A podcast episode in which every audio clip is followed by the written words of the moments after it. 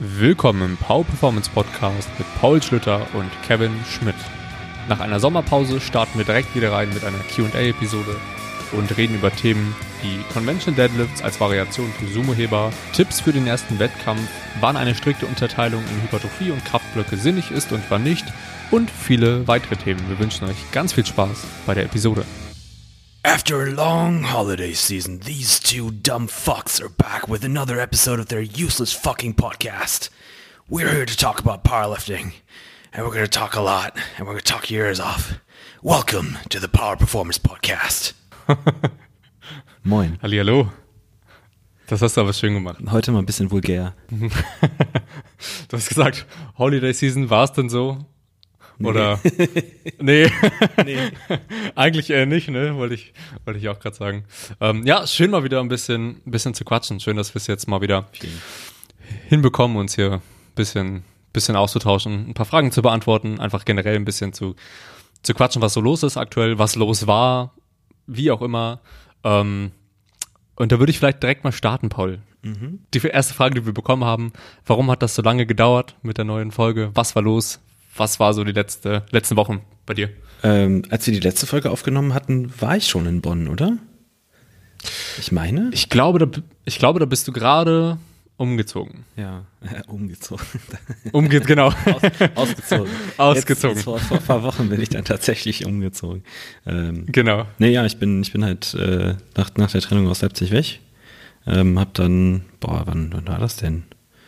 Ach, irgend, keine Ahnung. Irgendwann habe ich dann meinen ganzen Kram geholt, habe dann noch irgendwie so ein bisschen äh, bei meiner Schwester äh, gewohnt und freue mich jetzt, dass ich äh, seit Ende August ähm, in meiner eigenen Wohnung bin und nicht mehr abends meine Matratze an die Wand klappen muss, äh, äh, von, der- von der Wand runterklappen muss, damit ich schlafen kann, nachdem ich meinen Stuhl zur Seite geschoben habe. Ähm, ja, und entsprechend, äh, der Umzug war echt Hölle. Ne? Abgesehen davon, dass die Distanz Leipzig-Bonn auch gigantisch ist, dann halt eben so dieses ganze Zwischenlager. Ne? Da musste ich, musste ich einen Lagerraum mieten, wo ich dann die Sachen äh, Ja. reinschleppen musste. Dann musste man nochmal einen Transporter mieten, um sie da wieder rauszuholen. Wir haben die Küche komplett selber, selber zusammengebaut. Ach, Ähm, krass. Die, dann die ganzen Möbel anschaffen und Sachen aus. Also ich bin auch immer noch nicht fertig. Das, ich denke, das dauert noch ein paar Monate, bis es wirklich endgültig soweit ist. Ähm, ich habe auch noch keine Vorhänge, aber immerhin Rollläden. Ähm, Ja, wozu vorhin? dann war ich krank, äh, dreieinhalb Wochen. Erkält. Erkältung halt. ne? So Kennt man. wie so. Natürlich auch genau pünktlich zum Einzug in die neue Wohnung.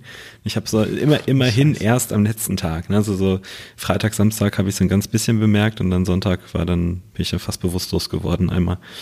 Ähm, Ehrlich? beim, ja, ja, das war auch richtig geiles Gefühl, wenn du auf dem Sofa liegst, während deine Familie da ist und dir beim Umzug hilft.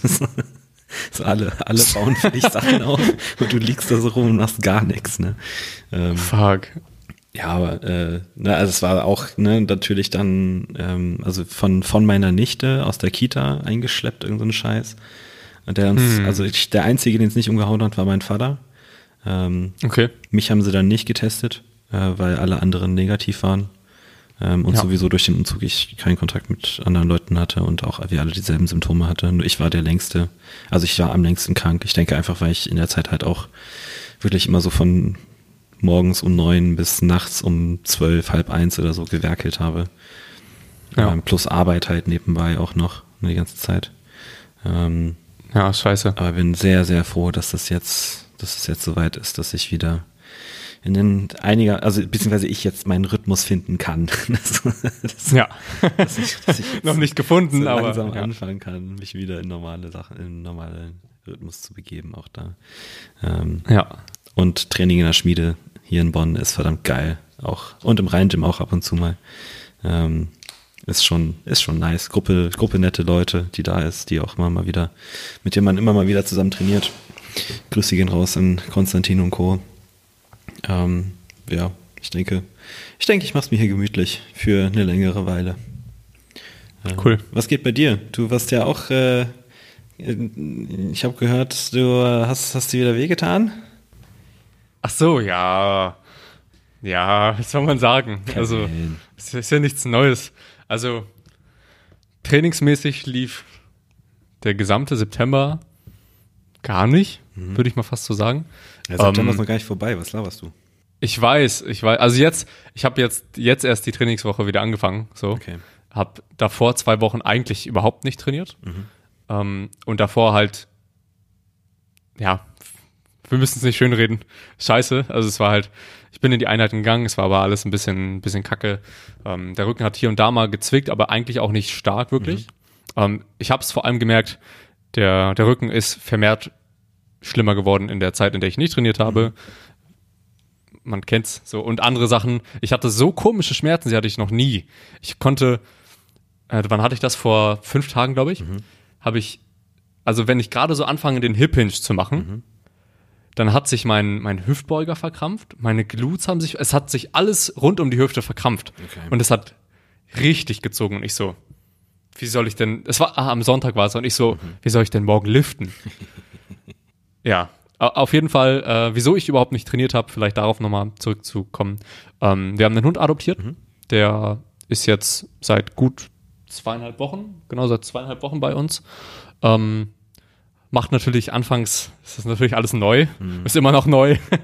ähm, ja, da bestand noch nicht so wirklich die Möglichkeit, konstant ins Training zu gehen, vor allem weil sie super, super, super, super ängstlich ist.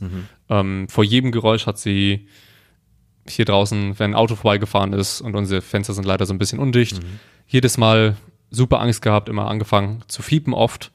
Ähm, bellen tut sie irgendwie nicht so, weiß auch nicht, das ist auch nicht so schlecht, finde ich, ist okay. Kommt noch, das kommt noch. Ähm, komm noch, meinst du? Naja. Sie hat nur gebellt, wenn sie auf Toilette musste und schon lange nicht war und sie, Okay. keine Ahnung, Schmerzen hatte, weil das kommt jetzt noch dazu. Ähm, sie hat dann angefangen, so ein bisschen, also erst hat es angefangen, dass sie sich recht oft gekratzt hat, so, und wir, wir wussten nicht so, was da los ist, dann sind wir halt zum Tierarzt, war dann ein, also da hatten wir sie schon eineinhalb Wochen, dann stand so ein Verdacht auf Grasmilben, konnte aber noch nicht ganz festgestellt werden, weil es vielleicht erst irgendwie so im Anlauf war oder so. Und dann hat sie ein Medikament bekommen gegen Juckreiz. Und davon hat sie Durchfall bekommen. richtig extrem. Klassiker. Halleluja. Und zwar, sie macht sowieso nur nachts. So. Sie macht immer nur nachts meistens. Also, Wasserstrahl. Und dann Wasserstrahl. Und das halt achtmal in der Nacht, so von, von zwölf bis um sieben. äh, achtmal kacken. Du kannst dir vorstellen, wie gut wir geschlafen haben. Ja. Fünf Tage lang. Äh, war halt nicht so nice. Und dann waren wir halt wieder beim Tierarzt und ja, jetzt mittlerweile geht's ihr viel besser. Ähm, wir haben uns eingegroovt. Rausgehen haben wir erst so gedacht, das wird gar nichts mit ihr. Sie wollte überhaupt nicht. Aber jetzt mittlerweile läuft das alles super. Es ist halt so eine Gewohnheitssache. Ne? Sie groovt sich ja auch ein, wir grooven uns mit ihr ein. Und man merkt auf jeden Fall, sie hat's hier. Also sie fü- fühlt sich auf jeden Fall langsam hier wohl Ja. und kommt an. Groovy. Genau. Aber es ist halt super komisch. Ich kenne halt gar nicht, ich kenne es halt nicht mit Tieren so richtig. Ja, ich meine. Hunde sind jetzt in den meisten Fällen auch nicht so die komplexesten Haustiere, die man haben kann. Ne? Gibt ja einen Grund, warum die so beliebt Ja. sind. Genau. Okay, krass. Das heißt, du bist einfach dann wegen Schlafmangel nicht ins Training gegangen? Ja, also deswegen und ähm, meine Freundin musste eigentlich die ganze Zeit, das war auch witzig, wir haben den Hund bekommen und jetzt hat sie erst vor ein paar Tagen die letzten Klausuren geschrieben, beziehungsweise Prüfungen in der Uni, musste also eigentlich lernen die ganze Zeit so und ich, ich musste dann halt die ganze Zeit auf den Hund aufpassen ähm, und das war dann halt ziemlich räudig, weil kein Schlaf, Durchfall, Juckreiz, ganze Zeit beschäftigen so ein bisschen, dann natürlich noch arbeiten, ne, du hast es vorhin auch gesagt, nebenbei arbeiten zwischen dem Ganzen ähm, und das war halt nicht wirklich möglich. Also ich habe ab und zu mal irgendwie eine Einheit reingeschoben, war aber dann eher nicht so super. Ich habe auch vor allem Home Sessions wieder gemacht und ein bisschen zu Hause, ein bisschen hier und da was gemacht, aber nichts Dolles. So. Schwach, Kevin. Genau. Schwach. Wie sollst du so als, als männlicher Wikinger mit Blut und Äxten in den Krieg gegen Katabolität ziehen? Das Ja, das geht so ich, nicht. ich weiß es auch Du bist nicht. kein echter Krieger. Und ich glaube, jetzt sind wir an einem, an einem Punkt, an dem wir beide so schwach sind wie schon länger nicht. So, auch bei mir geht's. habe ich ja vorhin. Bei dir geht's? Okay, fuck. okay. Dann muss ich jetzt leider raus, okay. Also ich habe ähm, tatsächlich, wie gesagt, diese Woche die Trainingswoche, die erste Trainingswoche gestartet. Ja. Und Montag war der letzte, das war das schlechteste Training, wirklich, das ich jemals hatte. Mir war schlecht, schwindelig. Ich musste kotzen, weil ich halt nicht richtig geschlafen habe die Tage davor. Und Hast auch du tatsächlich extrem- gekotzt? Fast, fast, Schade. fast. Das, das hätte deinen Wikinger-Kriegerstatus schon wieder ein bisschen angehoben. Okay, na dann habe ich gekotzt, lassen wir das so stehen. Okay. Ähm, das war halt super schlecht und ich so, fuck, Ja. alles, alles verlernt, alles, alles, alles raus und so. Ähm, heute die Session lief schon viel besser. Wer hätte das gedacht? Man passt sich da schnell wieder an Kevin, und mh, darf ich mir was von dir wünschen? vielleicht, Bitte mach langsam. ja, auf jeden Fall. Bitte. ich kann es mir nicht mehr anhören, Digga. So, ich, ich, äh, kleine Pro Prognose, so 2024, wie immer noch so. Und Kevin, dass sich wieder verletzt. Versuch doch Nein, einfach also- mal so drei Monate zu trainieren. Submaximal. Ich gebe mein Bestes. Submaximal. Ich gebe mein Bestes. ähm, Ich bin dabei. gut. Also bisher war auch alles submaximal. Also fast, okay. fast alles submaximal. Hm, da war ja was. Ja, okay. Nee, Aber ich ähm, bin, ich kann wieder aktuell schmerzhaft, äh, Schmerz, schmerzhaft, schmerzfrei, schmerzfrei ja, heben. vielleicht, wir sind gut, Ähm. guter Dinge heute, ich merk's schon. Vielleicht irgendwann, trinkst du eigentlich Alkohol? Hm, Eigentlich gar nicht mehr. Okay. So. Aber nicht, nicht, weil du prinzipiell keinen Alkohol trinkst, sondern einfach, weil du keinen Alkohol trinkst. So, weil du keinen Genau. Okay. Vielleicht sollten wir irgendwann Genau. mal eine besoffene Folge machen. Ich glaube, das wäre ganz lustig. Könnte man irgendwann mal machen, sicherlich. Jedes, je, oder, oder so jedes Mal, wenn du ein englisches Wort benutzt, müssen wir einen Shot trinken. Oh no. Bloß nicht. Das, oder Bloß und nicht. die Zuhörer, Zuhörer machen mit, aber bitte nicht beim Autofahren. Ähm, nee, mein Training ist, äh, sag ich mal, ne, war natürlich ziemlich zerstückelt durch den Umzug, dann mal wieder ein Wochenende hier, mal wieder ein Wochenende da. Ähm, ich war jetzt zum Beispiel letztes Wochenende auf beim, beim Big Bullfight ähm, an dem Mhm. Samstag, war richtig nice. Ähm, Cool. Da bin ich auch nochmal so Props an beide Athleten, die ich da betreut habe. Also Mara, für Mara war das so, also das war der erste Kraft-3-Kampf. Sie hatte auch schon mal andere Wettkämpfe gemacht, aber eben nicht mit allen dr- drei Disziplinen. Und sie macht am 10.10. den Bending Bars bei hier Kevin. Ah, cool. In Göttingen. Ähm, und da hat- hatte ich halt im Vorfeld gesagt, ja, ne, sind drei Wochen dazwischen, dann machen wir den ersten Wettkampf ganz gediegen und langsam und entspannte Drittversuche. Und da hat sie sich tatsächlich auch dran gehalten, ohne großartig zu Ach, meckern. cool. Ne? Äh, Ja. Also da Props an sie und äh, Sascha Westermann Mhm. hat auch richtig gut abgeliefert. Ähm, der wird auf jeden Fall, also ist ein Kandidat für erste Plätze bei deutschen Meisterschaften. Ähm, ob in der 105er oder 120er sind wir gerade noch so ein bisschen im Streit. das wird sich dann zeigen. Ähm, hat mit 108 eingewogen, äh, 260 gebeugt im dritten, Mhm. 200 gedrückt im dritten. Ah, Ähm, der ist das. Mhm. 282,5 gezogen im zweiten und im dritten die 300 äh, ist der Daumen aufgegangen. Und ich, ich denke, die wären gekommen. Na, also auch rechnerisch wären die auf jeden Fall drin gewesen. Ähm, also der hat auch mega gut abgeliefert. Ähm, da kann man auf jeden Fall mal ein Auge drauf, drauf halten. Da werden so einige Beinchen zittern. Eine 742 Total mit, mit 21 Jahren. Kann man machen. Hm, Nicht schlecht. Ähm, Nicht schlecht. ja, und äh, Percy, der auch dabei war, es ist, es ist ein, äh, ein Kumpel von Sascha. Ähm, der ist leider beim Heben dann gebombt, weil er so, irgendwie so mies gekrampft hat, dass er keinen gültigen Knockout bekommen hat. Ah, äh, Im ersten und dann bei den, im zweiten und im dritten hat das, äh, ist einmal ist ihm die Hand aufgegangen, also ist ihm auch wirklich der Daumen richtig mies aufgerissen. Und dann einmal war es halt dann einfach, ich glaube, da war dann auch einfach vorbei. Ne? Zu viel ja. vorbei, ja. Äh, aber der, Was ein Unglück. der hat, äh, aber es ist halt ein allererster Wettkampf. Ähm, was bei ihm richtig heftig war, auch der ist jetzt gerade 20 geworden, ähm, hat so um die 110 irgendwo da, 111 irgendwie so eingewogen, glaube ich. Mhm. Und äh, hat im dritten 275 gebeugt. Ja. Ähm, und das Saftig. ist halt, es ist halt so ärgerlich, weil es ist so ein richtiger, es ist halt so ein richtiger Anfängerfehler. Also er ist offensichtlich kein Anfänger im Kraftsport, ne? aber, ja, aber aber er hat sich halt so doll gefreut, dass die hochgekommen sind, ähm, dass ihm dann die Hand runtergerutscht ist und die Hand runtergefallen ist.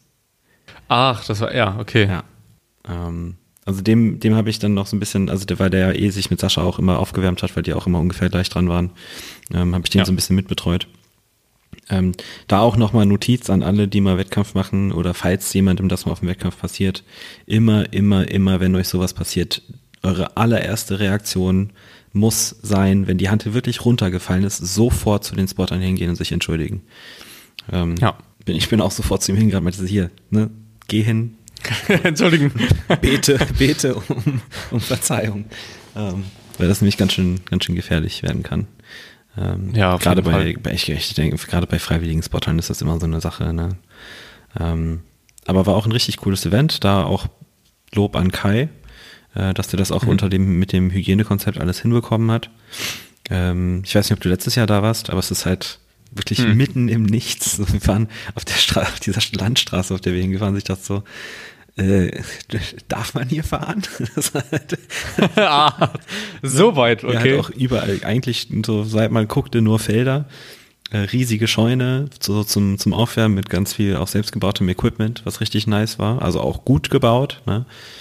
Ähm, Und dann halt die, die zweite Scheune nebenan als, als Wettkampfraum. Es war schon, hat, hat alles Nice. ziemlich gut geklappt. Ähm, da sehr, sehr großes Lob dran. Ich denke, wenn er noch weiter an so ein paar Kleinigkeiten feilt, da haben wir auch schon miteinander geschrieben, ähm, dass der auch der Wettkampf das Potenzial hat, deutlich größer zu werden, wenn er das möchte. Ne? Weiß man ja nicht. Ja, Ähm, aber ja, cool. ich mache jetzt, äh, ich mache einen Wettkampf noch dieses Jahr. Ich wollte gerade fragen, ich habe die ganze Zeit. Ja. Äh, 12. Ich habe gesehen. Ah, Ähm, wir mach, ich habe ja mit, stimmt, ich habe ja auch mit Moritz den Mock Meet im Rhein-Gym äh, gemacht. Für meine und seine Athleten. Von, ich glaube, von ihm ist aber nur einer gestartet. und Philipp Ilgen. Ähm, und das war, das lief auch richtig gut. Äh, wir hatten zwischendurch immer mal wieder so ein paar organisatorische Sachen, wo die, die Software mit, den, mit der Versuchsauswahl nicht ganz richtig funktioniert hat. Ähm, also die, die Spotter und Loader mussten erstmal so ein bisschen eingewiesen werden. Das hat auch gedauert, aber das ist ja in Ordnung. Ne? Kann man ja nicht erwarten, dass es direkt beim ersten Mal alles komplett reibungslos funktioniert. Ähm, hat Ja. mega Spaß gemacht, auch mal selber tatsächlich das erste Mal Kampfrichter zu sein. Ähm, aber ich, äh, sofern, sofern ich mich erinnere, äh, das Einzige, was halt, da hätte man im Vorfeld vielleicht anders drüber äh, nochmal mit Philipp drüber quatschen müssen, er hat, ist halt bei der Bank theoretisch gebombt, weil er seine Fersen nicht auf den Boden bekommen hat.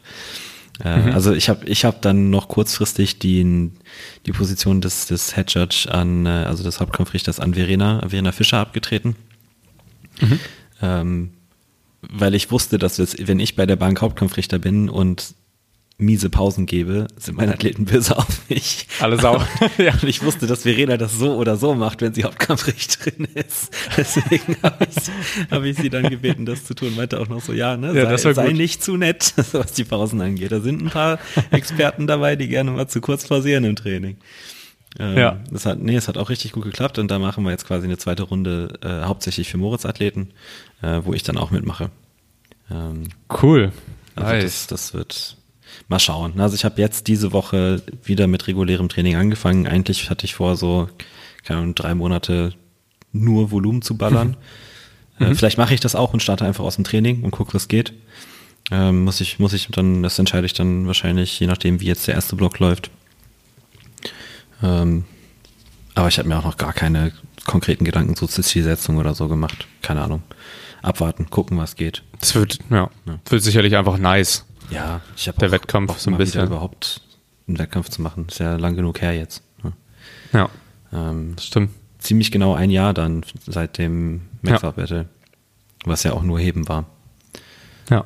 Ähm, also wird, wird Stimmt. interessant. Bist du auf dem Bending Bars? Nee, da hat mein Vater Geburtstag an dem Tag. Okay.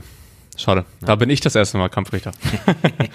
ah, ah, hier, ne? Äh, Ich weiß, dass er den, äh, sich das Ding auch hier, hier anhört. Äh, der Herr Liebe Bar, der war ja beim, beim Comeback Cup äh, Seitenkampfrichter bei der Beuge. Mhm. Mm, mm, mm. Da waren sehr viele hohe Beugen dabei, mein Freund. Also, man, man, konnte ja, man konnte ja nicht sehen, äh, wer, also welcher Seitenkampfrichter welches Licht gegeben hat, aber es waren einige Beugen dabei, wo nur eine Seite rot war. Ähm, und da waren, ah, da waren ein paar schon deutlich zu hoch. Ja? Also da darf man, ich, ich, auch wenn es auch wenn's ein Spaßwettkampf ist, da darf man schon mal den Athleten deutlich sagen, selbst für so einen Spaßwettkampf reicht das nicht. Das, das, ist noch, das ist noch deutlich zu wenig. Da musst du noch mal so ein paar Zentimeter runter. Ich, also ich weiß nicht, ich hätte, ich hätte Kevin, ich würde Kevin auf jeden Fall so einschätzen, dass er das, dass er das gut, gut und äh, legitim gemacht hat. Aber man, ja, Wer war denn noch war er äh, ja, Kampfrichter? keine Ahnung, deswegen. Er war das Die er andere war, Seite, ja, ich, genau. habe nur ihn gesehen als Seitenkampfrichter. Ich wusste nicht mal, wer Hauptkampfrichter war. ähm, deswegen, also ich habe, also ich habe nur, einen, vielleicht war er ja auch derjenige, der die ganze Zeit rot gedrückt hat. In dem Fall. ja, safe, auf jeden Fall. Je nachdem, wie du es auffassen möchtest, Kevin. Genau. Kannst du dir. Du weißt ja, du bist Nur der Einzige, er, der es genau, weiß. Er weiß es. Alright, äh, wir haben dann schon mal so über jetzt ein paar Wettkämpfe geredet, so über deine Wettkampfplanung jetzt, über den Big Bull Fight, ein bisschen über den Comeback Cup ähm, und den Wettkampf, den ihr noch organisiert, habt- organisiert habt für eure Athleten. Dann können wir direkt mal zur nächsten Frage kommen, würde ich sagen, der sich über, der über Wettkämpfe, von Wettkämpfen handelt. Ähm, ich glaube, da, da geht es einfach darum, also die Frage war erster Wettkampf, Erfahrungen und Tipps was unsere Tipps sind, wenn man den ersten Wettkampf bestreitet. Ähm, die zweite Frage können wir danach mal machen. Vielleicht erstmal nur Tipps für den ersten Wettkampf. Hast du da irgendwas Schönes für uns, Paul? Boah, also ohne jetzt irgendwie, also ich will jetzt keine, keine 10 Minuten Dinge auflisten. Ähm, Ja. Deswegen halte ich mich mal sehr kurz. Äh, Gerade beim ersten Wettkampf, scheiß auf deine Gewichtsklasse, starte da, wo du bist. Nicht cutten. Ähm, scheiß auf dein Total. Hab Spaß, lern kennen, also, also lern diesen Prozess des Wettkampfes kennen. Ähm, probier dich aus, ne, so ob du jetzt 9 für 9 gehst oder ob du 3 von 9 gehst. Hauptsache du gehst hin und hab, äh, hast Spaß. Ähm, meinen Athleten sage ich immer, sie sollen 9 für 9 gehen, aber das ist auch, weil ich die coache und da will ich auch entsprechende Ja. Leistungsfortschritte messen lassen. Ähm, also gerade wenn man halt ne, so in dem Sport erstmal schnuppern möchte, viel mehr ist es eigentlich nicht. Ne? Nee, nicht genau. cutten, starte da, wo du bist, hab Spaß.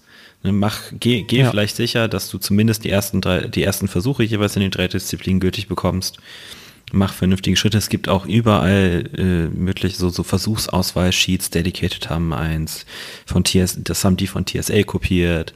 Ähm, Ich habe eins, das habe ich von TSA kopiert. Ähm, na, also da gibt's genügend Ressourcen, die man auch für sowas nutzen kann. Am besten auch das, eine Versuchsauswahl im Vorfeld schon mal so ein bisschen planen, vielleicht sich schon mal Gedanken über die Warm-ups machen. Äh, allgemein hat, glaube ich, Dedicated auch so ein ähm, so ein, Eine Packliste, ja, ne? eine Packliste und allgemein auch so, so mein erster Wettkampf, äh, Tipps und Tricks haben die auch. Hm. Das habe ich mal kurz überflogen, das sah auch sehr gut aus, ne? auch so wie man so seine Warm-ups timen soll und so ein Kram. Ähm, wenn du kannst, hol dir einen Betreuer, der ein bisschen Erfahrung hat, der dich so ein bisschen an der Hand nimmt. Ähm, wenn ich dann halt nicht, also ich glaube, KDK ist auf jeden Fall auch eine Sportart, bei der man sich selber betreuen kann. Ähm, Im Gewichtheben Ja. ist es ein bisschen anders. Viel mehr würde ich dazu eigentlich gar nicht sagen. Nee, muss auch nicht sein. Klar, man könnte jetzt weit, weit ausschweifen und äh, da noch detaillierter reingehen, aber ich denke, das sollte eigentlich so, das, das, die sollten die wichtigsten Dinge sein. Ich, äh, Kommandos sollte man natürlich in irgendeiner Art und Weise kö- können, kennen ähm, und damit auch trainiert haben, so. Ja. Zumindest was, vor allem was die Bank angeht. Ne? Da sind wir wieder bei dem Thema. ähm, aber ansonsten, ja, ich würde auf jeden Fall, was das, also was du gut gesagt hast mit dem ähm, nicht auf das Total setzen, sondern die Erwartung halt vor allem darauf zu legen, Ja. Spaß zu haben, ähm, überhaupt die Erfahrung zu machen. Ja. So, das sollte vor allem die Erfahrung sein. Ist natürlich jeder, der seinen ersten Wettkampf macht, der sagt jetzt nicht, hey, ja, ich will einfach richtig Spaß haben, ich will jetzt, sondern sagt sich irgendwie, ich will jetzt 300 heben, keine Ahnung. Ja, genau so in die Richtung. Ähm, aber ver vermehrt da wirklich so den Fokus darauf zu lenken. Eher Spaß zu haben, ist oftmals, das macht den Wettkampf an sich auch spaßiger und dann ist man im Endeffekt vielleicht nicht so enttäuscht. So. Ja, ich, also ich glaube, was da halt, also ich mal aus, aus psychologischer Perspektive auch wichtig wäre oder was ich für wichtig halte, ist auch sich bewusst zu machen, dass wirklich das Total beim ersten Wettkampf komplett scheißegal ist. ja. Kein, also ich meine, irgend- irgendein Freak gibt's bestimmt, aber ähm, ich glaube, wenige, Fuß, wenige Profifußballer können sich an, äh, an den Spielstand aus ihrem Kreisligaspiel in der E oder in der E oder F-Jugend erinnern. Ja, wenn sie die Route denn Mhm. ge, äh, gepflegt haben. Ähm, das ist so ein, finde ich, ein ganz, ganz guter Vergleich, dass man da einfach hingeht, Spaß hat und wirklich so diesen erstmal überhaupt guckt, ob das Spaß macht. Es kann ja auch sein, dass man da rausgeht und sich Ja, denkt, genau. Boah, nee, kein Bock. Was ist das? Scheiß drauf. ähm, zweiter Teil. Was zum Teufel? Frage. Kevin, optimale Wettkampfverpflegung. Alleine, also alleine schon was, was zu essen und was zu trinken dabei zu haben, ist schon mal nicht verkehrt. So, das ist äh, eine wichtige Sache, die oftmals, an, an die vielleicht manchmal nicht gedacht wird. Ähm, da spreche ich aus eigener Erfahrung, der auf seinen ersten Wettkampf geht und nur eine kleine Flasche, nee, nicht mal, ein Monster dabei hat. So, aber nichts zu essen, gar nichts. Ähm, und der sich halt zwischen den Versuchen einen Döner reingekloppt hat. So, das, es war halt nichts das, war das Beste. Es hat zwar trotzdem alles gut funktioniert. Ähm, aber ansonsten, ja, ich würde halt gut zu trinken dabei haben, gut zu essen dabei haben. Ähm, ich glaube, wir haben schon öfter darüber geredet, wie so die Ernährung am Wettkampfstag aussehen sollte. Ähm, da haben wir eine bestimmte, eine, eine Folge haben wir da auf jeden Fall zu gehabt, ähm, wo wir auch darüber geredet haben, an dem Tag vielleicht nicht so viel auszuprobieren, ähm, sondern das Ganze vielleicht eher so zu halten, wie man das auch, wo, womit man schon gute Erfahrungen gemacht hat, sonst so an, ähm, in, in Trainingsblöcken, in normalen Trainingseinheiten.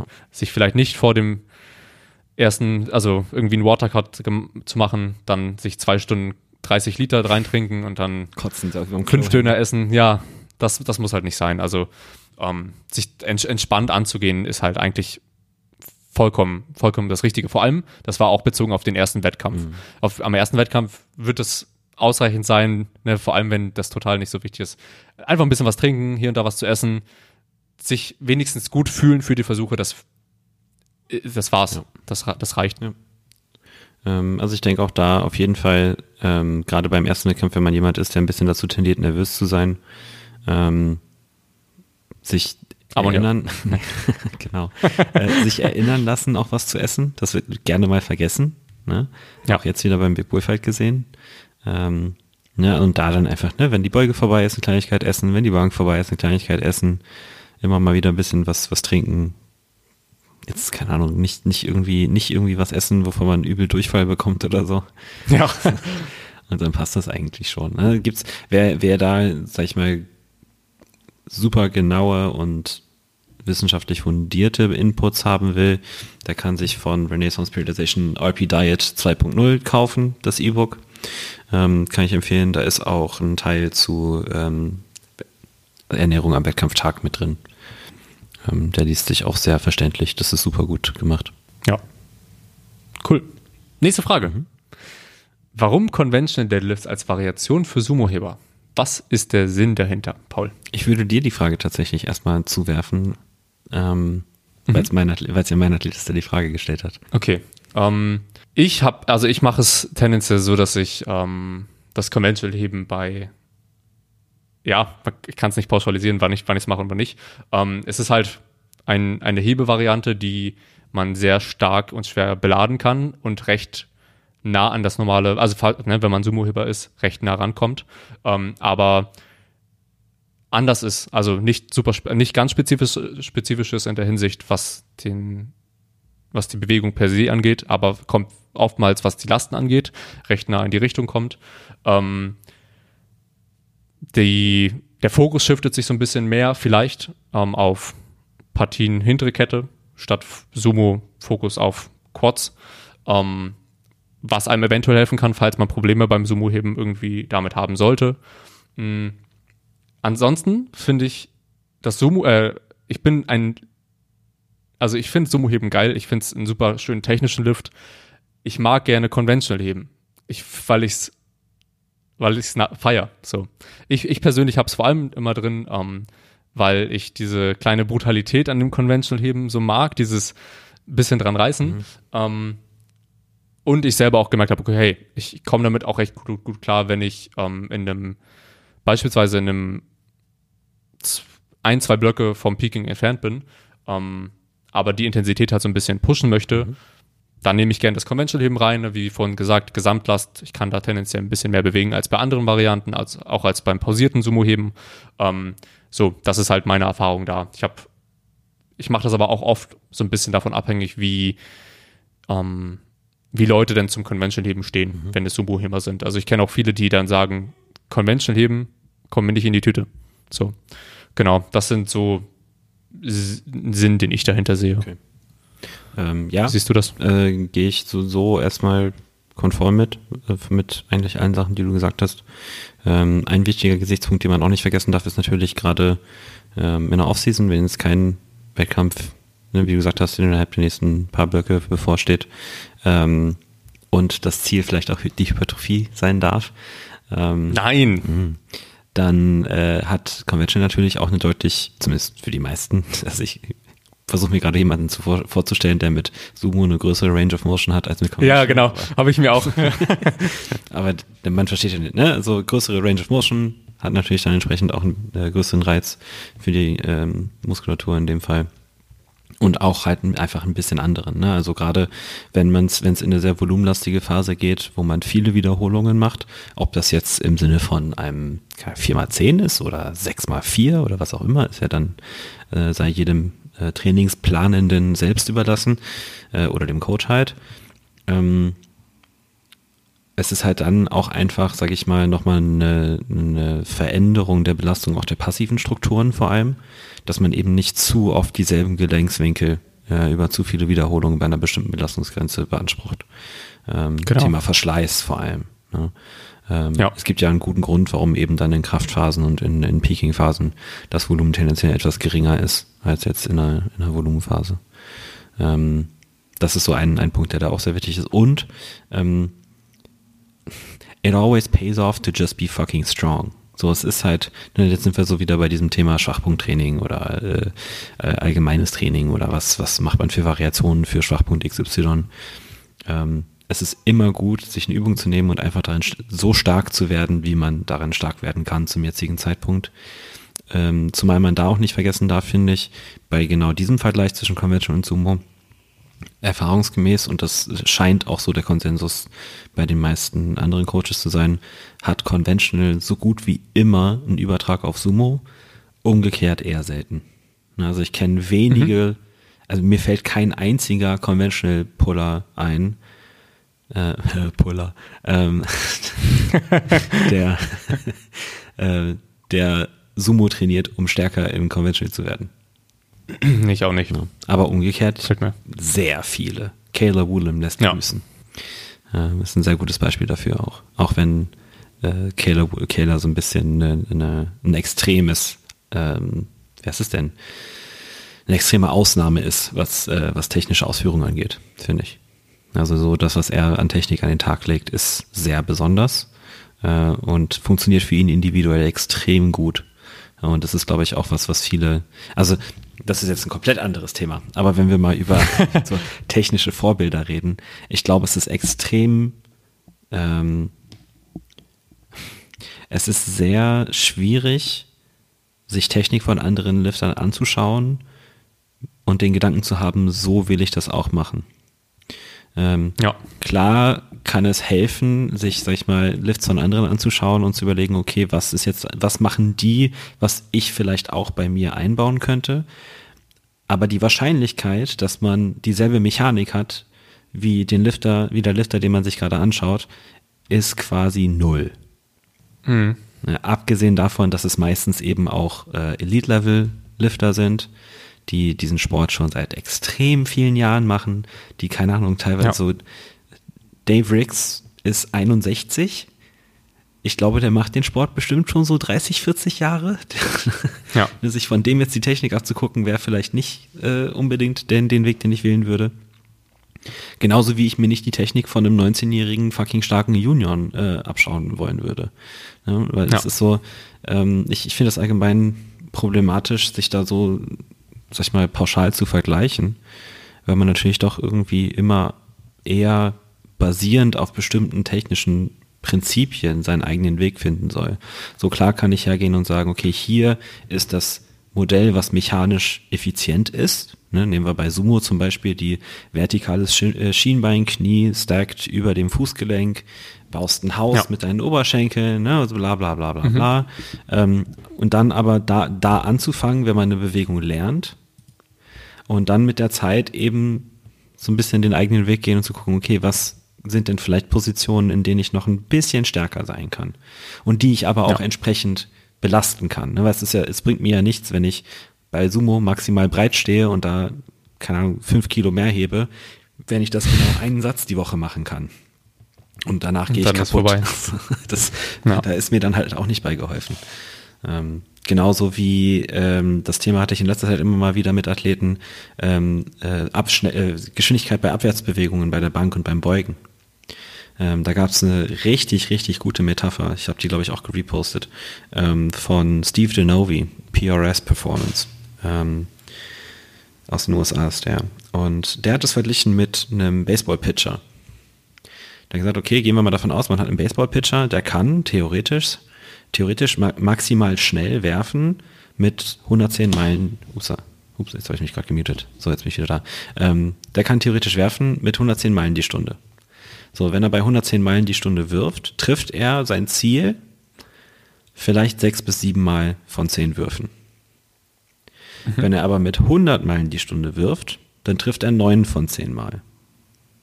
Ne, Also auch da kann es immer Sinn machen, was die Kadenz einer Bewegung angeht, sie wirklich nur so schnell zu machen, wie sie die höchstmögliche Wahrscheinlichkeit hat, dass man eben dann die optimalen Positionen auch wieder trifft. Wenn man bei der Beuge unten rauskommt oder bei der Bank unten rauskommt. Ähm, Yes. das ist natürlich auch was, was man lernen kann. Ähm, aber ich, Ja. ich glaube, ich habe mittlerweile so das Gefühl, dass es durchaus da mehr Ausnahmen gibt, als ich ursprünglich dachte. Das ist so, ich, ich bin da immer noch so ein bisschen am Hadern mit mir selbst, weil ich das noch nicht so ganz zu Ende gedacht habe.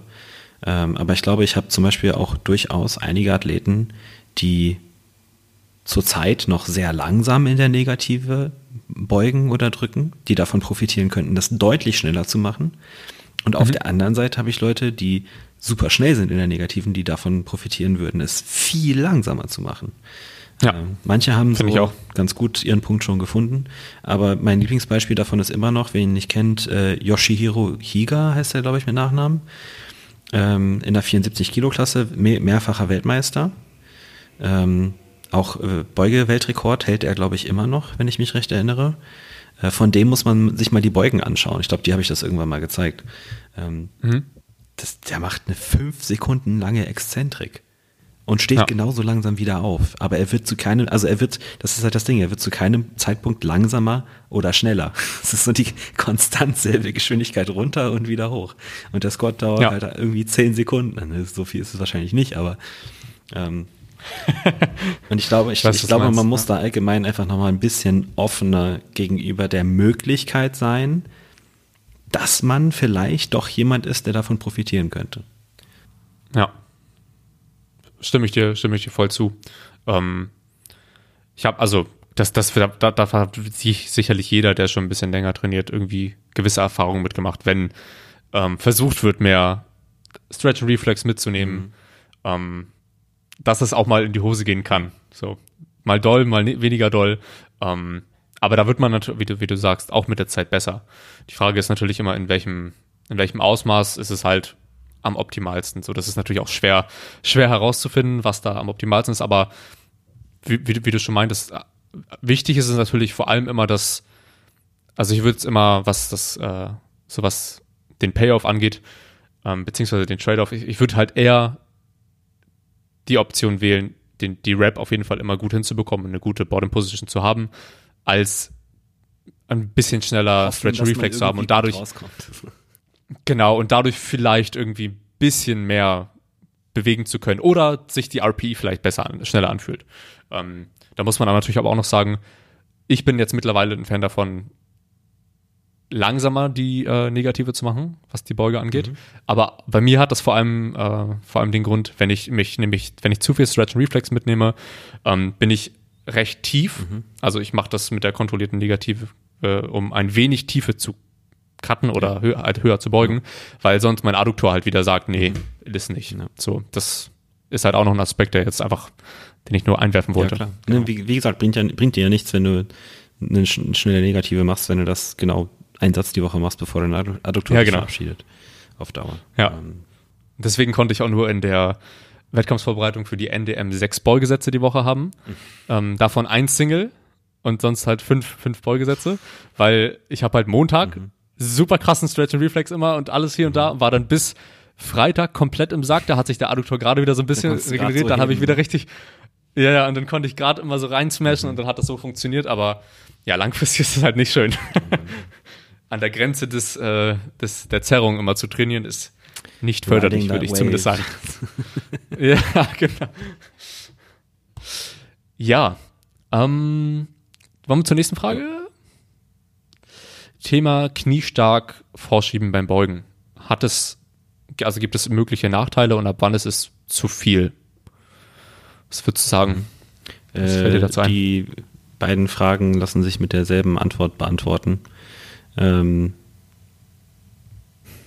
der Nachteil ist, dass wenn man die Knie zu hart nach vorne schiebt und dann ist es eben zu viel, äh, dass man halt auf den Vorderfuß kommt. Mhm. Na, also so dieses, äh, wenn die Fersen exzessiv, wenn, wenn die Ferse hinten ein bisschen abhebt, hm, ist okay. Ich bin da kein Fan von. Ich mag, ich es schon, wenn meine Athleten konstant mit einem, mit dem gesamten Fuß am Boden beugen. Ähm, grad, aber gerade wenn es zum Beispiel beim, beim, beim Wettkampf passiert oder so, dass die Ferse ein bisschen hochkommt, pff, drauf geschissen. Ähm, wichtig ist eben, dass der Fuß nicht so stark abhebt, dass man dann zum Beispiel tatsächlich einen Schritt nach vorne machen muss oder so, um das auszugleichen. Dann wäre es zu viel. Ja. Ähm. Aber sonst, äh, ich denke, was bei Thema, ich weiß jetzt nicht, ob das nur auf die äh, Konzentrik äh, bezogen ist, äh, was generell bei dem Thema meine Erkenntnis bisher ist, ist, dass ähm, es sehr selten überhaupt funktioniert, bewusst in der Abwärtsbewegung die Knie nach vorne zu schieben. In der Abwärtsbewegung sollte mhm. man eigentlich die Knie einfach dahin gehen lassen, wo sie hingehen wollen. Äh, solange man da mit dem festen ja. Fuß steht, passt das. Ne? Also auch kein, kein exzessives Knie nach außen schieben oder so. Einfach mit der Hüfte einleiten, unten ankommen, unten rauskommen und dann, wenn man sonst an den Sticking Point kommt und jemand ist, der mit bisschen Hüfte zuerst beugt, dann kann man die Knie wieder schön nach vorne schieben und dann passt das. Ja, was mir dazu einfällt, um da kurz mhm. vielleicht einmal einzuhaken, ähm, was mir gerade einfach irgendwie in den Sinn kommt, ähm, was ich früher mit einigen Athleten hatte, die beispielsweise Bryce Lewis verfolgt haben. Mhm. Weil Bryce Lewis beugt ja so, dass er in dem untersten Part jetzt nochmal eigentlich zurückführend auf die gerade, äh, auf die Frage gerade eben mhm. mit der, oder das Thema gerade eben mit dem, mit der schnell negativen. Ja. Er macht es ja so, dass er vermehrt den den Stretch and Reflex, den Rebound so noch mitnimmt, dass er viel Knee Travel nach vorne hat. Er kann es aber auch. Also bei ihm funktioniert es halt super. Ja, Wenn man an, das einfach nachmacht. Ist, genau, ja, eben. Safe. Wenn man das halt nachmachen möchte, nur um es nachzumachen und denkt, dass man dadurch 30 Kilo mehr bewegt, um Stretch and Reflex mit super viel Knee Travel äh, mitzunehmen, dann wird es wahrscheinlich in also vielleicht in sogar Knieschmerzen resultieren, wenn man das sowieso nicht gewohnt ist, ähm, je nachdem, wie hart man sich da auch noch reinfallen lässt, in Stabilisationsverlust, also wenn man weit auf den Vorderfuß kommt, ist es, also erstmal finde ich es sehr scheiße, von da gut Kraft zu erzeugen. Mhm. Ähm, dann hat man halt einen gewissen Stabilisationsfaktor, der da verloren geht. Und wenn man das schwer belädt, dann ist das Hüftschießen auch gar nicht so weit weg. Also ein starkes Hüftschießen aus der Position heraus. Wieder ein neues, genau, neues das fällt mir dazu. gelernt heute bei dir, Kevin. Welches? Stabilitation. Geil. Kannte ich noch nicht. Ja, das ist wichtig. Das ist hier der, der Wissenspodcast. Stabilitation. Stabilitation. ähm, was ich äh, nochmal all, allgemein zu diesem Beugetechnik-Thema, ähm, wo bei mir auch nochmal ein bisschen Licht aufgegangen ist. Kannst mir, kannst mir mal sagen, ob das für dich Sinn macht. Mhm. Ähm, und zwar so diese ganze Thematik, ich hatte es ja neulich wieder in der Story, mit äh, Brustkorb zu weit nach, nach vorn, ja. also zu weit in Extension gelassen bei der Einleitung von der Beuge. Du bist ja auch ein, ein großer Täter von, liebe Grüße. Ähm, zusammen mit dem Schulternheben beim, beim Einatmen. Auf jeden Fall ähm, eine Thematik, die, also wenn jemand tendenziell allgemein, ob es jetzt über den Brustkorb ist oder ob es über den gesamten Torso ist, ähm, wenn jemand versucht, sehr aufrecht zu beugen, äh, um eben, sag ich mal, in Anführungszeichen eine Good Morning Beuge zu vermeiden. Und ich hasse diesen Ausdruck. Es ist halt einfach, mhm. macht mal vernünftige Good, Morning, Good Mornings, dann wisst ihr, wie die sich anfühlen. So, seid, mal, seid mal mit 60 Kilo auf dem Rücken, mit dem Oberkörper komplett parallel zum Boden. Das fühlt sich nicht an wie eine Beuge. Oder fragt Friedrich. ähm, auf, auf, jeden Fall, äh, wenn jemand also versucht, deutlich, ich kann das, ich kann es dir halt jetzt mit der Hand vorzeigen, aber die anderen müssen sich vielleicht, müssen vielleicht kurz die Augen schließen, sich das bildlich vorstellen. Bitte nicht beim Autofahren hier nochmal zu diesem Punkt. Ähm, wenn jemand versucht, zu aufrecht zu beugen.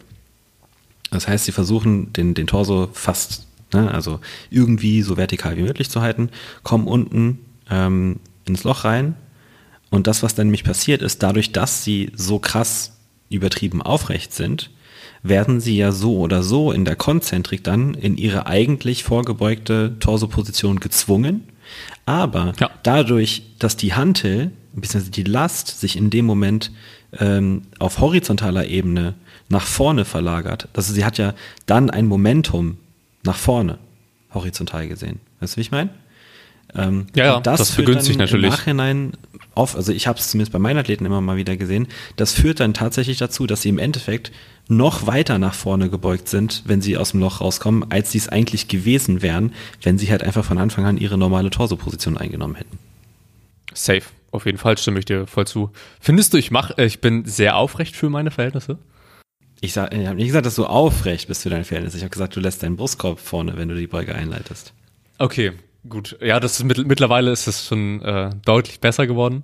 Ähm, aber ja, stimme ich dir, stimme ich dir voll zu. Ähm, erst letztens ein Beispiel gehabt von ähm, von einem Athleten von mir, der sich gerade auf die auf den Bending Bars Wettkampf vorbereitet, ja. ähm, bei dem das halt, also da haben vorerst jetzt nicht in dem, wir haben auch erst zusammengearbeitet, ein Blog vor dem Peaking jetzt für das Bending Bars, weshalb ich den Fokus noch nicht so stark darauf richten wollte, das jetzt irgendwie zu fixen, mhm. ähm, in irgendeiner Art und Weise.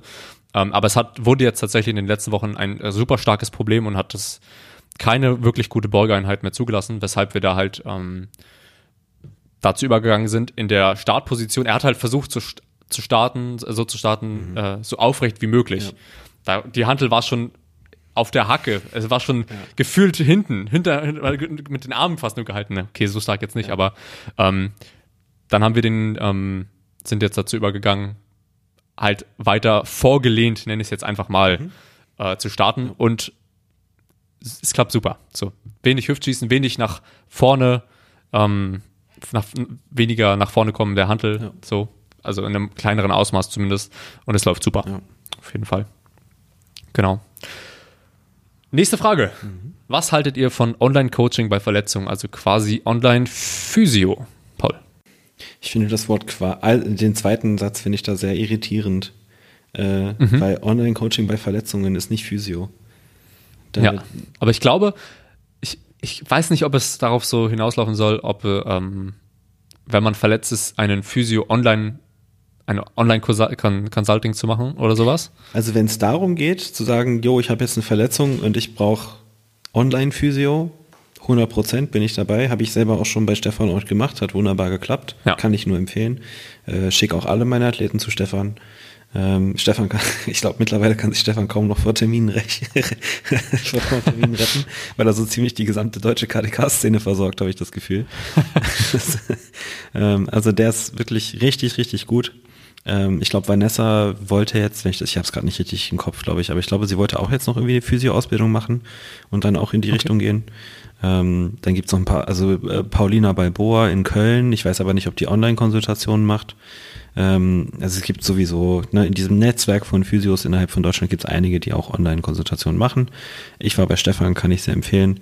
Ähm, in dem Fall ja, definitiv, vor allem wenn es irgendwie, sag ich mal, eine etwas gravierende oder chronische Verletzung ist.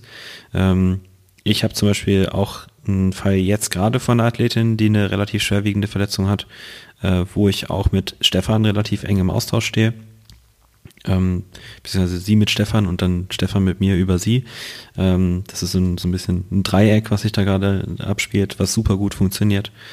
Ähm, falls es das erste ist, was mir die Frage, also was mich die Frage hat vermuten lassen, äh, wir sind keine Physios. Ähm, ja kommt halt dann auf, stark auf die Verletzung an. Wenn ich jetzt, wenn jetzt jemand zu mir kommt genau. und sagt so, yo, ich habe mir gerade, keine Ahnung, eine 25 Kilo Plate auf den Fuß gehackt und mein Fuß ist gebrochen und ich kann nicht beugen und heben, dann sage ich, yo, dann können wir trotzdem machen, dann coache ich halt nur Bank und Oberkörper und gut ist. Ähm, wenn es jetzt so Überbelastungen sind, ich meine, die meisten die Athleten, die zu mir kommen, haben sowieso, also ich, das ist auch, auch immer eine Frage, die ich stelle, ne, was so tendenziell bei denen die Probleme sind. Dann ist es mal eine, ist es mal die Bizepssehne, da ist es mal die Schulter, da ist es mal das ISG, das ist mal das Knie. Ähm, so Sachen kann man ja dann in der Planung auch berücksichtigen. Ne? Also da kann man ja auch im Austausch genau. stehen. Wenn dann eine bestimmte, sag ich mal, ein bestimmter Leidensdruck äh, erreicht ist, dann schicke ich halt zum Physio. Ne, wo ich dann Ja, weiß, okay, jetzt genauso. ist der Punkt, jetzt ist der Punkt angekommen, an dem es nicht mehr nur eine ganz einfache Powerlifting-typische Überbelastung ist, die ich auch mit reiner Trainingsplanung in den Griff kriegen kann, sondern da brauche ich jemanden, der ein Auge, der das, der da die Tests machen kann, der da die Übungen verschreiben kann und so weiter. Dann sage ich, nö, da bin ich nicht mehr zuständig. Geh zu Stefan. Ja. Ist ja auch nicht so, als würden wir nicht, ähm, also ich mach, mach's genauso, wie du, wie du es gesagt hast, ähm, aber wir als, äh, als Coaches haben ja einen Haufen Möglichkeiten, tro trotzdem das Training noch so effizient wie möglich zu gestalten. Auch wenn man, wenn viele das immer nicht wahrhaben wollen und denken, ich habe mir jetzt den Adduktor gezerrt, ich kann nicht mehr, das war's, Powerlifting ist vorbei. Ähm, wie ich das schon bei einigen Athleten hatte, es ist nicht so. Man kann, man kann immer noch weiter trainieren, immer noch zielführend trainieren ähm, und irgendwann ist man auch sehr dankbar, dass man es gemacht hat. Alles klar, dann lass uns mal zur nächsten Frage kommen. Und zwar ist die, ja, das, das, das, das ist eine Frage, die, die, die ich stelle sie jetzt einfach mal. Wann ist eine strikte Unterteilung in Hypertrophie, Kraftblöcke sinnig und wann nicht? Und vielleicht darauf nochmal basierend, ich äh, erzähle einfach mal, ähm, kam letztens von, von Hannes, hat er in der, in der Story, so, wir wollen hier auch nicht, nicht irgendwelche Leute irgendwie, keine Ahnung, ähm, sondern wir wollen darüber einfach mal reden. In der Story gepostet ein, also eine Story postet von einem Zitat von Joey TSA, bei dem es so ein bisschen um Spezifität äh, im Powerlifting beziehungsweise um Hypertrophie im Powerlifting ging. Ähm, und Hannes Aussage war dann äh, komisch, kommen die erfolgreichsten Powerlifting-Coaches richten die Spezifität von Trainingsphasen nicht dem Ziel Hypertrophie unter. Genau, und darauf, also ich fand es recht passend, dann die Frage, die wir bekommen haben, wann eine strikte Unterteilung, strikte, wie auch immer, äh, in Hypertrophie und Kraftblöcke sinnig ist und wann nicht. Ähm, mich würde dein Take dazu erstmal interessieren. Ähm, also äh, erst erstmal ein paar Stiche in, in Richtung Hannes. Äh, dann kennst du nicht so viele erfolgreiche Powerlifting-Coaches. äh, nee, hab dich lieb, alles gut. Ähm, also ich, ich glaube, so wie du es gerade betont hast, so strikte Unterteilung ist sowieso da auch schon mal ein sehr wichtiges Wort in der Frage. Ähm, Ja. Ich denke, der andere Aspekt da ist so, so sinnig ist denn die Frage, worin der Sinn einer solchen Unterteilung denn auch besteht. Ähm, Ja. Besteht ja die, diese Unterteilung, weil sie tatsächlich irgendwelche gezielten Einflüsse auf die tatsächlichen Wirkungen, die wir durch das Training erzielen möchten, hat? Ähm, oder ist es ein Tool, um, sag ich mal, bestimmte, äh, den, den Fokus von bestimmten Trainingsphasen an Athleten effektiv kommunizieren zu können? Ähm, oder ist es Genau, ein, ein Kult, dem wir angehören? Und wir, wir beten jede Nacht an, äh, an unseren großen Gott die Blockperiodisierung. Ähm, äh, ich, wir, hatten, wir hatten ja so ein bisschen in die Richtung, haben wir ja schon mal ein paar, ein paar Mal Fragen beantwortet. Ich glaube, grundlegend war ja sowieso klar, dass ähm, so, wenn man sich die Hypertrophieforschung anschaut, es recht deutlich ist, dass Hypertrophie durch eine sehr, sehr große Breite an Trainingsreizen erzeugt wird. Ähm, Ja. Das heißt, dass diese Unterteilung in, also diese klassische blockperiodische Unterteilung in äh, Hypertrophieblöcke, Kraftblöcke und Peakingblöcke, so wie sie auch in super vielen, also das gibt es ja in quasi jeder Sportart, ne? so ob es jetzt Hypertrophiephase oder Volumenphase heißt, das gibt es genauso im Ausdauersport wie auch in anderen Kraftsportarten und Schnellkraftsportarten. Ähm, der, der Punkt ist, dass diese, diese hypertrophen Effekte, die wir ja, Hypertrophie-Effekte, die wir ja im, im Powerlifting in unseren Athleten erzeugen möchten, ähm, in eigentlich jeder Phase theoretisch passieren. Genau. So. Der Grund, warum man das unterteilt, ist im Endeffekt, also der Hauptgrund für mich, warum ich das unterteile für meine Athleten, ähm, ist tatsächlich der, dass ich versuche, den deren eigenen Fokus so ein bisschen weg von der Maximalkraft und hin zu hochvoluminöser Arbeit zu shiften. Dass ich halt sage, okay, jetzt sind wir in der Volumenphase, jetzt ist es im Moment 100%. einfach tatsächlich nicht so wichtig, was dein E1RM ist, was deine Topsätze aussagen, so das ist alles nur dafür, um jetzt gerade deine Arbeitskapazität zu steigern, um dir vielleicht auch einfach mal eine Pause von äh, hochintensivem Training zu geben, um deine passiven Strukturen mal anders zu belasten, denen einen anderen Reiz zu geben, um mal ein paar andere Übungen ein, einbauen zu können, um sich mal Zeit nehmen zu können, um auch mal wieder anders zu trainieren, ne, weil das, unser Training ist schon so monoton. Ähm, ja. Manche Leute, also manche Leute können mit dieser Monotonie besser umgehen als andere ich, ich kenne Leute, die können das Ganze, die trainieren seit vier Jahren nur Grundübungen. Mal nichts anderes. Funktioniert wunderbar. Ja. Könnte ich nicht. Ja. Keine Chance. Äh, ich kenne auch viele andere, die, das, die das, nicht tun können. Also ich glaube, so diese, ähm, man, man darf sich nicht zu sehr in der trainingswissenschaftlichen Seite davon, also ich versuche mich da nicht zu sehr in der trainingswissenschaftlichen Seite zu verlieren, sondern eher darauf zu achten, okay, wie kommuniziere ich effektiv das, was ich jetzt in der Trainingsphase erreichen möchte, an meine Athleten.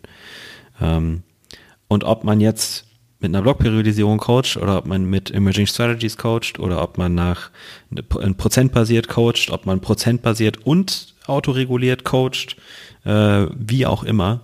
Äh, man muss es vernünftig kommunizieren können und zwar auch so, dass die Athleten auch verstehen, dass es sinnig ist. Das ist nämlich der, der Punkt. Der Punkt ist nicht, ob ja. die Unterteilung an sich sinnig ja. für die Trainingsreize ist. Der, der Punkt ist, ob es eine sinnige Unterteilung für die Athleten ist, dass sie nachvollziehen können, was jetzt gerade Ziel dieser Trainingsphase ist. Ja, finde ich, hast du, hast du super gesagt. Also ich mache es auch ähm, genauso. Ich habe das, der, der einzige, also der, der Hauptsinn hinter der Einteilung, in Anführungszeichen Einteilung, ähm, in Hypertrophiephasen ist oftmals dem Athleten den das, das, das primäre Ziel, beziehungsweise vermehrten Fokus darauf zu geben, okay, was, was jetzt Sache ist. Das mache ich aber auch nicht bei allen Athleten. Also ich habe mhm. auch Athleten, die eher, ähm, eher Emerging Strategies sich auch davon ähm, viele Informationen einholen mhm. und ist auch vollkommen, vollkommen legitim. Ähm, das Konzept ist auch legitim, so, um das mal so, ne, das kann man auf jeden Fall machen. Die, ähm, da mache ich es tendenziell nicht unbedingt so, dass ich jetzt sage, hey, wir haben jetzt einen, äh, einen richtig schönen saftigen Hypertrophie-Block und dann gibt es einen Kraftblock. Ähm, ich mache das, in, also eigentlich ist es so, dass ich glaube ich die meisten, die meisten Athleten habe, wo ich keine bestimmten Phasen unterteile. Mhm. Die, ich, ich kommuniziere es halt vor allem so, dass, okay, es kommt ein Block mit mehr Volumen, es kommt ein Block mit noch mehr Volumen. Mhm. Wir gucken, wo das Volumen hingeht, ja. ob du das Volumen brauchst oder nicht schauen in der Zeit, ob äh, gewisse Sätze in dem Block hochgehen, ob also bestimmte Straight Sets oder Top Sätze, was auch immer, mhm. ob das in die richtige Richtung tendiert. Ähm, und das läuft meistens, also so mache ich es, über das gesamte Jahr so hinweg mit einigen Veränderungen, was Intensität und sonst irgendwas angeht. Und zum Wettkampf hin wird es dann halt einfach, was Intensität angeht, höher. So mhm. ähm, dieses, ja, ich, ich finde find es schwierig, so strikt, strikte Unterteilung. Also das ist ja nicht, das machen wir ja nicht. So, wir unterteilen es ja nicht strikt. Ja. Du, du, du planst ja auch beispielsweise in, in Hypertrophiephasen ist es ja so, dass du auch ähm, vermehrt Sätze planst mit höheren Intensitäten. So, also du planst ja auch fünfer Top-Sätze beispielsweise, um zu gucken, ob das Ganze in die richtige Richtung tendiert. Ähm, was ich aber ganz interessant fand von dem, von dem Zitat, was er repostet hat, war noch, die 1 zu 1 Ratio von Gesamthypertrophie übertragen auf den, auf das Powerlifting Total. Also wie, wie siehst du das? Also bringt ich, ich jedes glaube, Gramm mehr an? Mhm. Ich glaube, hier gibt's hier gibt's einen sehr, sehr wichtigen Punkt. Also hier gibt's auf, auf der einen Seite den Punkt, ähm, dass es grundlegend eine Unterscheidung bedarf, ob wir jetzt jemanden haben, der schon eine gewisse Menge an Muskelmasse hat und ein bereits, also relativ nah am genetischen Limit ist, was Muskelmasse, mhm. also einfach am Körper eingeht. Ähm, mhm. Weil da kann es auch da, wenn man sich, also wenn man sich davon 100 Leute nimmt, kann es sein, dass ein, ein Teil davon ähm, dann ist mich der, der, der, die Frage des Übertrags von, okay, dann ist die Frage, also, sorry, ich da war grad, muss gerade erstmal laut denken. Also, ähm, dann ist die Frage des Übertrags die, wer von diesen 100 Leuten ähm, in Bezug auf Maximalkraft eher auf hochvoluminöses Training anspringt. Ne? So, es gibt Leute, die, wenn die Achter beugen, dann werden sie in ihren Singles stärker. Es gibt Leute, die Dreier beugen, dann werden sie in ihren Singles stärker. Umgekehrt würde es nicht funktionieren. Ne? Also das ist so der eine Übertrag. Ähm, das andere Thema ist natürlich, wenn ich jetzt jemanden habe, der vielleicht A, noch nicht sonderlich erfahren in der Sport und in den Bewegungen ist und äh, B, halt allgemein noch sehr am Anfang ist von, sag ich mal, der Athlet, athletischen Karriere, dann ist die Frage, okay, welche Rolle spielt denn überhaupt dieser Übertrag zum jetzigen Zeitpunkt? Und mein Argument wäre mhm. relativ gering. In, der, in mhm. den ersten Jahren ist es mir eigentlich, in Anführungsstrichen, egal, was mit der Maximalkraft passiert, weil ich darauf vertrauen kann, dass die so oder so hoch geht. Was in den ersten paar Jahren super wichtig ist, ist eben diese Basis zu schaffen, dass vernünftig Mus Muskelmasse äh, für das Poten Potenzial von Maximalkraft geschaffen wird. Und dann geht es darum herauszufinden, okay, welchen Reiz gebe ich diesem Athleten oder dieser Athletin, um eben den bestmöglichen Übertrag auf Maximalkraft zu bekommen. Ähm, also, also ja. das ist, finde ich, ein, ein, sehr wichtiger Punkt, der dabei eben nicht außen vor gelassen werden, äh, werden darf. Natürlich, ähm, also ich habe allgemein auch das Gefühl, dass eben viele von den Coaches, die äh, vor allem aus den USA solche Statements über Training machen und Trainingsintensität, Trainingsvolumen und so weiter und so fort, das häufig ähm, auf fortgeschrittene und Elite-Level-Athleten beziehen und eben nicht auf den Großteil der Leute, die wir coachen, die eben oftmals einfach Anfänger sind, leicht fortgeschrittene, ne, ob die, wie, wie auch jetzt wieder, ne, ob diese Klassifizierung Sinn macht und so weiter. Mm, äh, nehmen wir es einfach mal als, als Trainingsalter, ne? Ähm, ist dann auch, dann, dann verändert sich ja der gesamte Kontext dieser Diskussion. Den darf man dabei nicht außen vor lassen. Ähm, also ich wäre schön blöd, was, was zum Beispiel, das hatte ich mal äh, mit einem ehemaligen Kaderathleten aus den USA, äh, aus Kanada war das.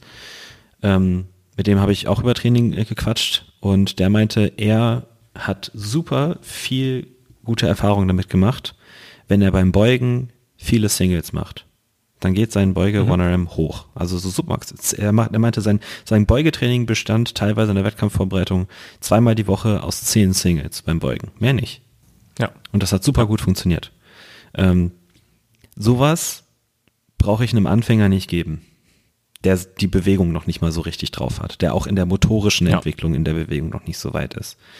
Ähm, insofern ist diese Diskussion zwischen Unterteilung der Phasen und welchen Trainingsansatz man da jetzt benutzt, ähm, extrem kontextabhängig. Ja, Find, ja, sehe ich, sehe ich auch so.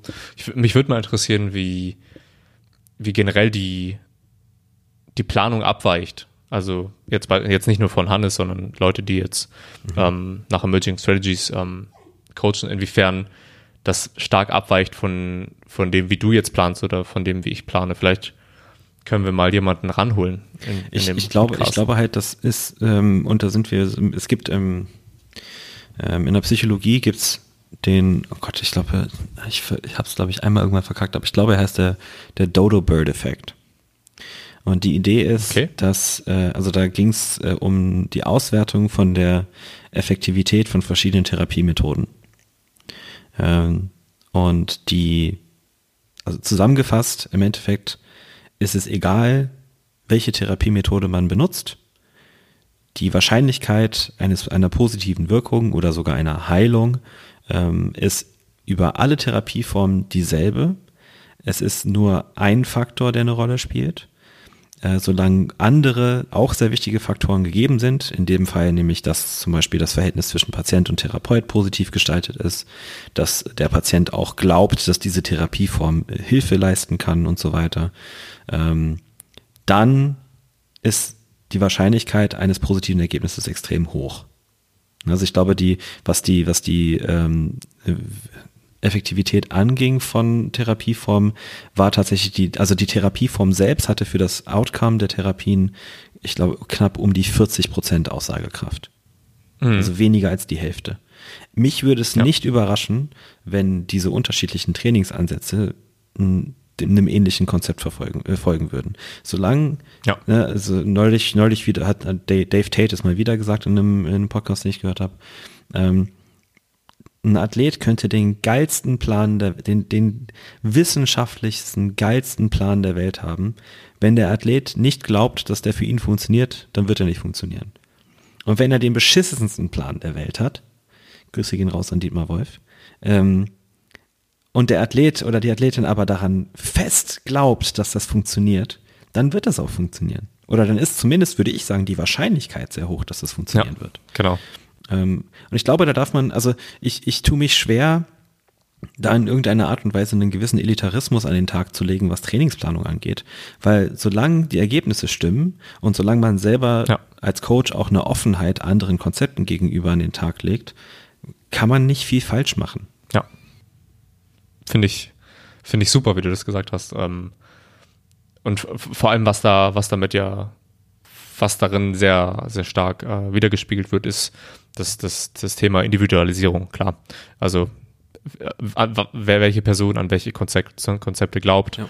ähm, und das darauf basierend macht. Also Aber auch da, wenn, Was wenn, im man, sich, Endeffekt- wenn man sich die, die ne, war jetzt Anspielung auf äh, hier Scientific Principles of Strength Training, auch da wieder super Buch, Empfehlung für alle äh, von, von Juggernaut.